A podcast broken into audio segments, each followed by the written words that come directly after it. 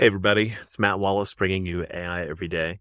Um, exciting to be back today. And obviously, it's been a long gap since I have managed to produce AI Everyday podcast. I hope everybody enjoyed the Future Rodeo. Most recently, I had David Linthicum, who is a cloud computing pioneer on.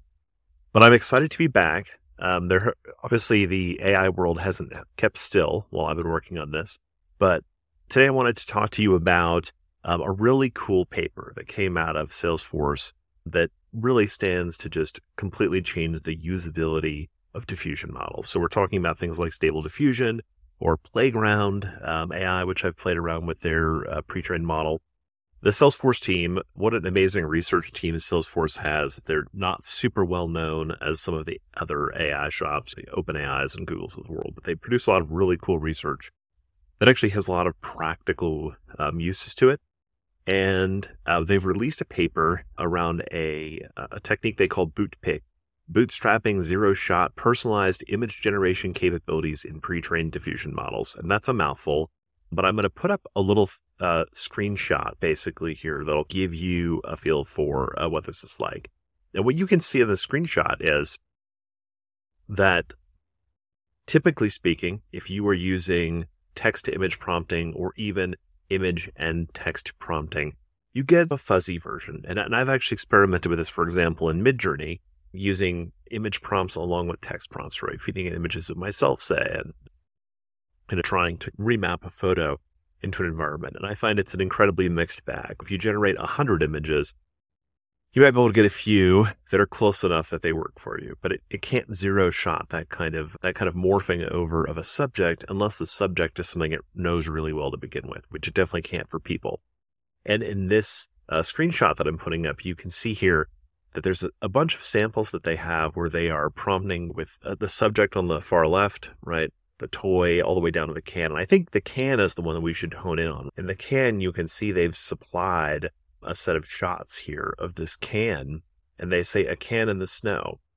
And these other techniques, the blip diffusion, the elite, etc., they generate cans in the snow and they're vaguely similar to the original can. One does have what looks like a whale.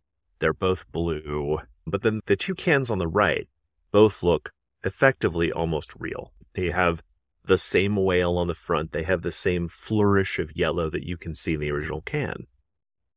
And the difference here is that DreamBooth, if you don't know, is something that involves actually training against the subject. You feed it a bunch of reference photos and you give it some time, the diffusion model, some time to have some passes that that create a fine tuning of the original model that you can then use.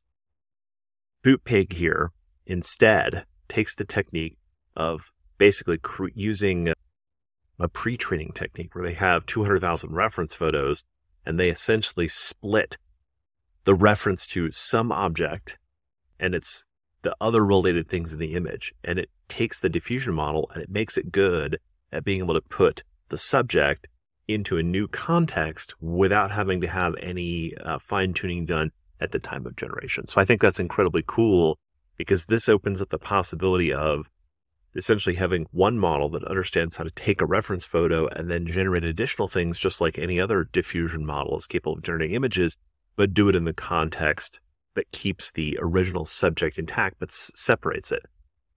I feel like I've been waiting for this, and actually, in one of the earlier, much earlier AI Everydays, I talked about Facebook's segment anything model. Last week, we actually saw an update come out in research to that paper that was more like almost like some micro segment anything, right? Not just this is a keyboard, but you're able to control the granularity where, yes, the whole thing is a keyboard, but it's able to pick out every individual key as well. So that like micro segmentation is going to be useful in things like robotics, but it's also going to be really useful in, in circumstances like this. So I think what we're seeing here is all these advances playing off one another. And I haven't dug into whether the Bootpig paper really dovetailed off of the research from Segment anything in particular, but suffice it to say, really unlocks a lot of possibilities for customizing things, which could be really good, both for commercial purposes, right? If you want to have some kind of mascot or brand and then just be able to dynamically generate any kind of content you want, this is going to make it a lot easier to do that without the training.